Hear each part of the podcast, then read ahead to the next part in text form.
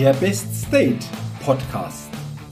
Impulse für deine Inspiration, Motivation und für eine wahre innere Stärke. Der Podcast ist für alle Menschen, die mehr aus sich, ihren Erlebnissen, ihren Ergebnissen und ihrem persönlichen und beruflichen Leben machen wollen, die immer wieder ein ganz besonderes Ausrufezeichen in ihrem Leben setzen wollen. Mein Name ist Jürgen Zwickel und ich freue mich sehr, dass du heute mit dabei bist. Also, los geht's!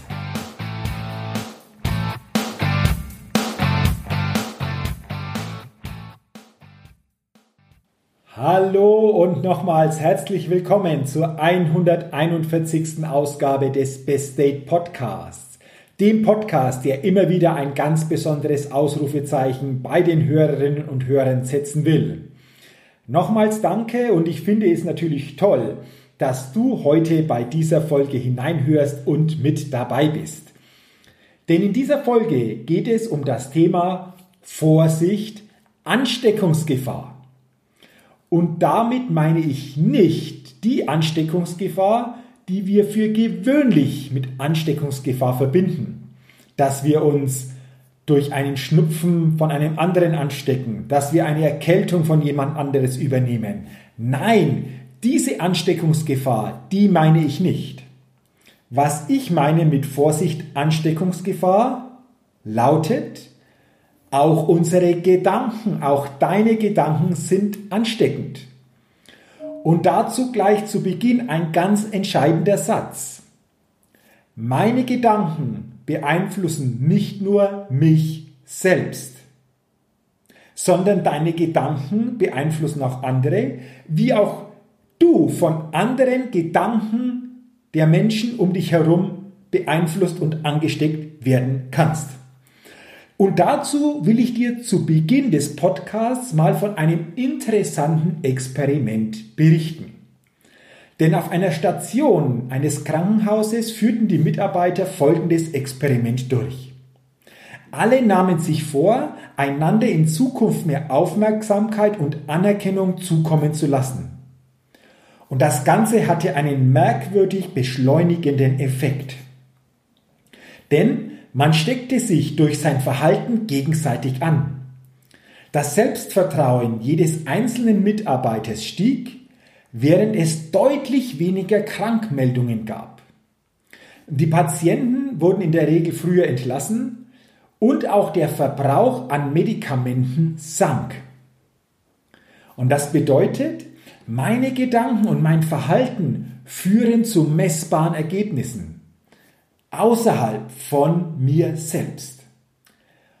Und wenn wir uns dieses Experiment bzw. die Vorgehensweise in diesem Experiment einmal nochmals ganz bewusst machen, dann ist doch das etwas, was wir für uns jeden Tag auch leben könnten und damit natürlich auch andere anstecken könnten bzw. ein Umfeld schaffen könnten, in dem viel mehr Menschen aufblühen und viel mehr möglich ist. Dazu noch ein anderes Beispiel. Ein Mediziner der Harvard University fand heraus, dass Patienten, die am Abend vor der Operation ein Gespräch mit dem Narkosearzt führten, nur die Hälfte an schmerzstillenden Medikamenten brauchten wie Patienten, die zuvor kein Gespräch geführt hatten. Die erste Patientengruppe wurde im Durchschnitt auch zweieinhalb Tage früher aus dem Krankenhaus entlassen. Wie krass ist denn das? Und daraus dürfte uns doch allen eines gewiss sein. Die Gedanken und Einstellungen, die ich habe, die Gedanken und Einstellungen, die auch du hast, sind niemals wirkungslos. Die SBU, eine staatliche schwedische Behörde zur Qualitätssicherung im Gesundheitssystem, hat festgestellt, dass ein gutes, vertrauensvolles Verhältnis zwischen Arzt und Patient den Blutdruck und Blutzuckerspiegel senken und allgemeine Beschwerden lindern kann. Und es ließen sich eine ganze Reihe von Untersuchungen mit ähnlichen Ergebnissen aufführen. Denke also stets daran, auch wenn es selbstverständlich erscheint. Jeder deiner Gedanken beeinflusst dich und dein Verhalten und dadurch auch deine Umgebung. Und natürlich auch andersherum. Jeder Gedanke von anderen Menschen beeinflusst auch die Umgebung, in der du dich aufhältst. Du bist also nicht nur für dein Verhalten verantwortlich, sondern genauso auch für deine Gedanken. Und mache dir immer bewusst, all deine Gedanken wirken sich auf deine Umgebung aus. Und deine Gedanken beeinflussen nicht nur dich selbst. Und dazu gibt es auch noch ein interessantes Experiment, das sich der Pygmalion-Effekt nennt. Worum geht es? Der amerikanische Psychologe Robert Rosenthal führte vor vielen Jahren ein Experiment durch. Es sollte seine Hypothese bestätigen, dass unsere Gedanken und Einstellungen konkrete Auswirkungen auf unsere Mitmenschen haben. Später schrieb er darüber auch das Buch Pygmalion im Klassenzimmer. Rosenthal wählte nach dem Zufallsprinzip einige Schulen aus und besorgte sich die Klassenlisten der Kinder, die in der Mittelstufe beginnen sollten. Und jedem Namen wies er willkürlich einen bestimmten Intelligenzquotienten zu. Manche Schüler galten somit als wenig begabt, während andere als hochintelligent eingestuft wurden. Mit ihrer tatsächlichen Intelligenz hatte dies jedoch nicht das geringste zu tun. Und dann übergab er den Lehrern die Namenslisten mit den Intelligenzquotienten der Schüler, die er angeblich durch einen seriösen Test ermittelt hatte. Den Lehrern sollte dies eine Hilfe sein, ihre Schüler noch gezielter zu fördern. Die Intelligenzquotienten sollten natürlich streng vertraulich behandelt werden. Und dann begann das eigentliche Experiment. Denn die Lehrer begegneten ihren IQ getesteten Schülern im Klassenzimmer. Und gleichzeitig ließ Rosenthal die Kinder in regelmäßigen Abständen standardisierte Tests schreiben. Die Resultate dieser Tests sammelte er ein. Und die Lehrer bat er, im selben Zeitraum kurze schriftliche Einschätzungen der Schüler abzugeben. Und das gesamte Material wurde anschließend von einem Computer ausgewertet. Und schon bald zeigte sich ein ganz klares Muster. Die Kinder, die angeblich über eine niedrige Intelligenz verfügten, schnitten mit jedem Test schlechter ab. Und die Kinder hingegen, denen man willkürlich eine hohe Intelligenz zugeschrieben hatte, verbesserten sich von Mal zu Mal. Es zeigte sich, dass die persönlichen Einschätzungen der Lehrer mit den Testergebnissen genau übereinstimmten. Die Schüler, von deren geringer Intelligenz die Lehrer überzeugt waren und die bei den Tests zunehmend schlechter abschnitten, wurden oft als träge, gleichgültig und desinteressiert beschrieben.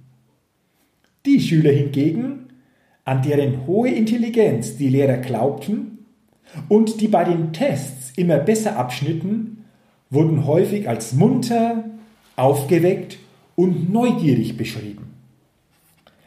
Nach einer Weile wurde das Experiment abgebrochen und danach waren große Anstrengungen erforderlich, um alle Vorurteile auf Seiten der Lehrer wieder zu beseitigen.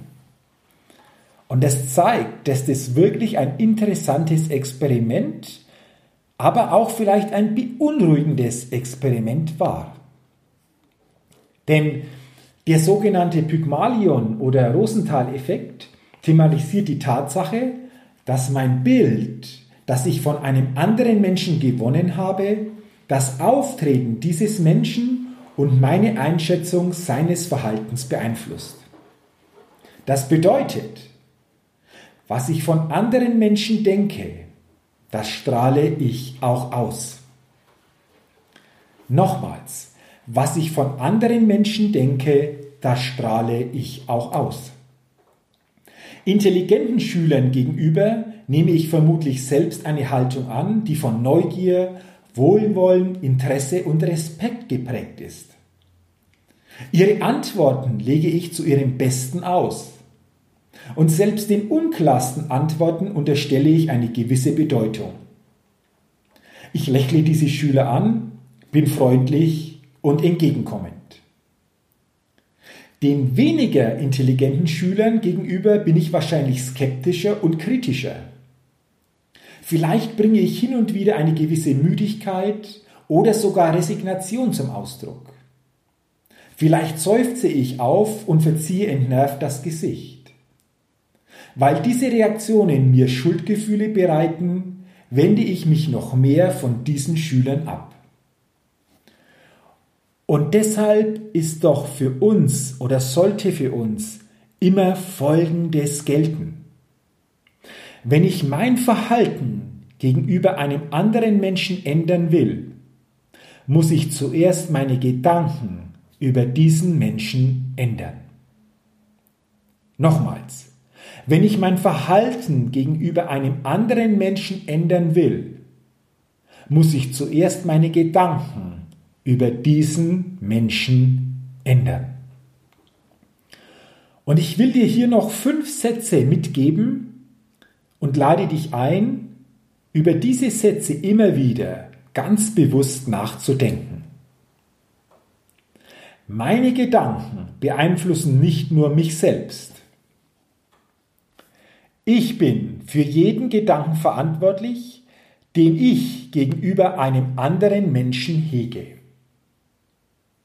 Meine Gedanken und meine Einstellung haben gestalterische Kraft.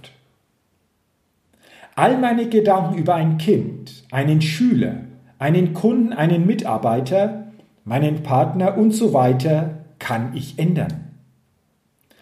Und jede Veränderung beginnt auf der Ebene der Gedanken.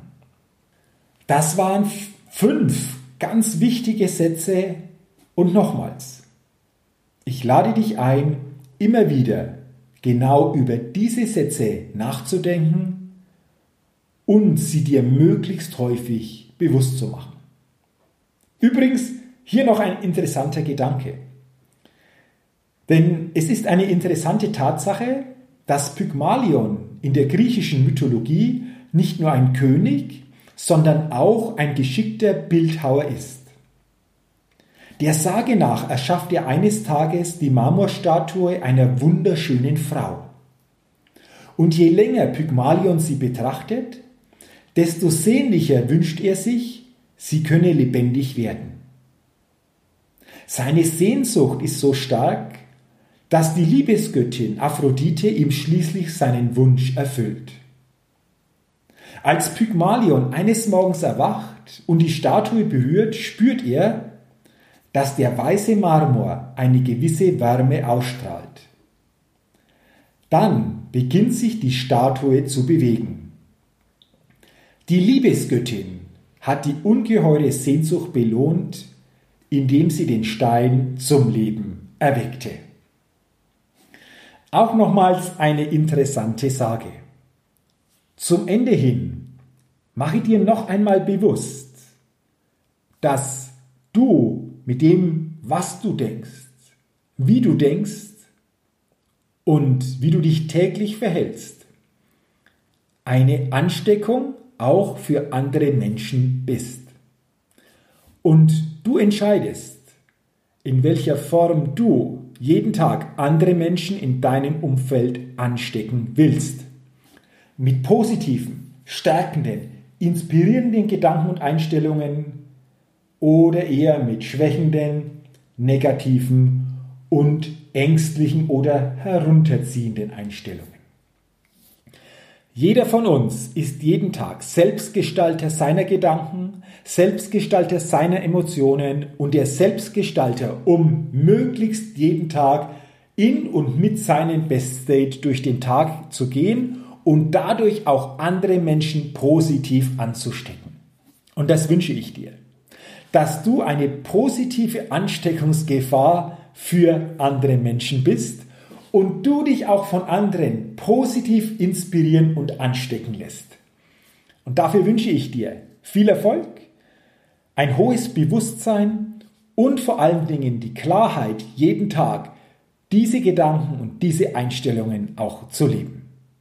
Danke, dass du in diese Folge hineingehört hast. Und wenn du diese Folge als unterstützend und inspirierend für dich empfunden hast, dann freue ich mich, wenn du diese Podcast-Folge weiterempfiehlst oder grundsätzlich meinen Best State Podcast empfiehlst und wenn du es noch nicht getan hast, mir auch sehr, sehr gerne eine positive Rezession bei iTunes hinterlässt. Und dafür sage ich jetzt schon herzlichen Dank. Ja, und ich wünsche dir weiterhin alles, alles Gute, viel persönlichen Erfolg und möglichst viele tägliche tolle und inspirierende Momente und freue mich natürlich auch, wenn du bei der nächsten Podcast-Folge des Best Date Podcasts wieder mit dabei bist. Bis dahin, mach's gut und denke immer daran, entdecke in dir, was möglich ist. Gestalte, was du erleben willst. Bis zum nächsten Mal, dein Jürgen. Hi, ich bin's nochmal. Hat dir dieser Podcast gefallen? Wenn dir dieser Podcast gefallen hat, dann gib mir sehr gerne bei iTunes eine 5-Sterne-Rezession und wenn du noch mehr Zeit hast, gerne auch ein persönliches Feedback, damit ich den Best State Podcast immer weiter verbessern kann.